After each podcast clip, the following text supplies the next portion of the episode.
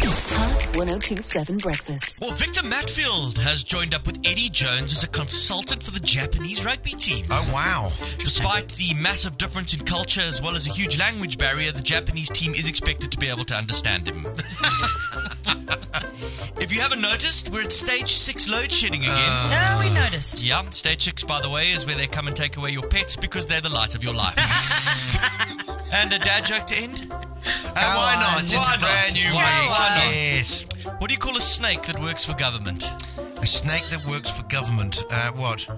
A civil serpent. Ah, oh, that's actually really cute. But I'll accept, I'll accept politician as well. Hot 1027 Breakfast with Airlink. Wake the fun up with Parky, Bunny, and Simon. Fly Airlink, connecting Southern Africa.